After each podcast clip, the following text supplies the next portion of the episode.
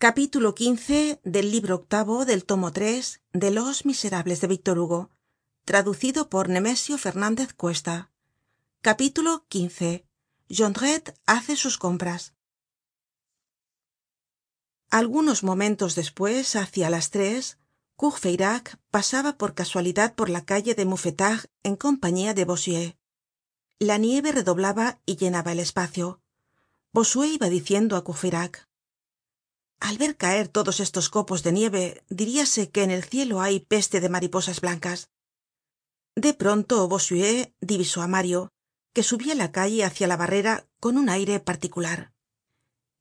Mira dijo bossuet mira á mario ya le he visto dijo courfeyrac no le hablemos por qué va ocupado en qué no ves la cara que tiene qué cara la del que va siguiendo á alguien es verdad dijo bossuet.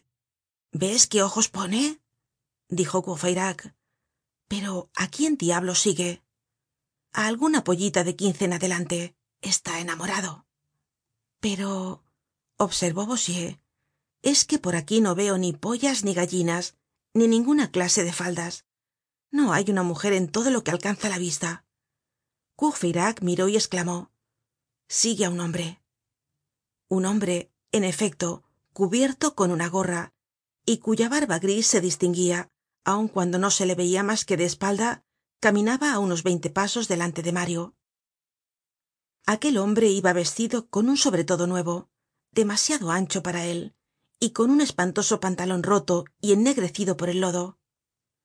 Bossuet rompió á reir á carcajadas qué especie de hombre es ese ese replicó courfeyrac es un poeta. Los poetas suelen llevar muy á menudo pantalones de mercaderes de pieles de conejo y sobre todos de pares de francia. Veamos dónde va mario dijo bossuet. Veamos dónde va ese hombre. Sigámosle. Bossuet esclamó courfeyrac águila de meaux sois un bruto prodigioso seguir á un hombre que sigue á otro hombre. Y volvieron pies atrás. Mario en efecto habia visto pasar á jondrette por la calle mouffetard y le espiaba. Jondrette caminaba delante de él sin sospechar que le iban vigilando.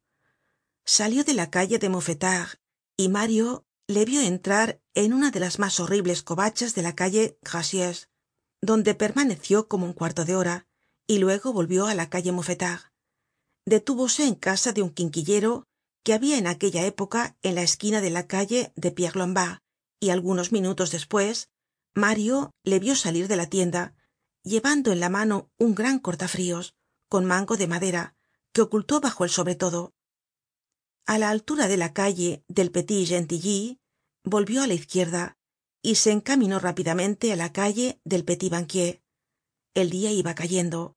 La nieve que habia cesado por unos momentos volvia á comenzar. Mario se ocultó detrás de la esquina misma de la calle del petit banquier que estaba como siempre desierta y no siguió á jondrette. Hizo bien porque llegado que hubo á la tapia baja donde mario habia oido al hombre cabelludo y al hombre barbudo jondrette se volvió.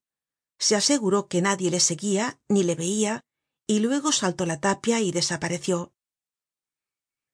el terreno erial que cercaba aquella tapia comunicaba con el corral de un antiguo alquilador de carruajes no muy bien afamado que habia hecho quiebra y que tenia aun bajo los cobertizos algunas viejas berlinas.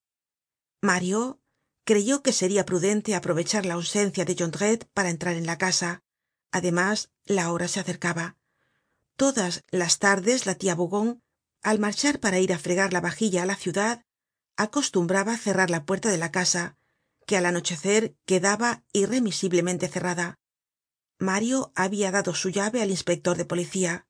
Era pues importante que se apresurase. La noche se venia encima y casi casi habia ya cerrado. No habia ya en el horizonte ni en la inmensidad mas que un punto iluminado por el sol. La luna que se levantaba rojiza por detrás de la cúpula baja de la mario llegó á grandes pasos al número en ocasion en que todavía estaba la puerta abierta.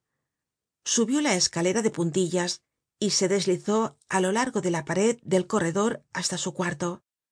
Aquel corredor ya se recordará tenia á ambos lados desvanes que en aquel momento estaban todos vacíos y por alquilar. La tia bougon dejaba habitualmente las puertas abiertas al pasar por delante de una de aquellas puertas mario creyó divisar en el deshabitado cuarto cuatro cabezas de hombres inmóviles blanqueadas vagamente por un rayo de luz que penetraba por una claraboya. Mario no trató de ver no queriendo ser visto. Consiguió entrar en su cuarto sin ser notado y sin ruido. Ya era tiempo. Pocos instantes despues oyóse á la tia bougon que se iba y cerraba la puerta de la casa fin del capítulo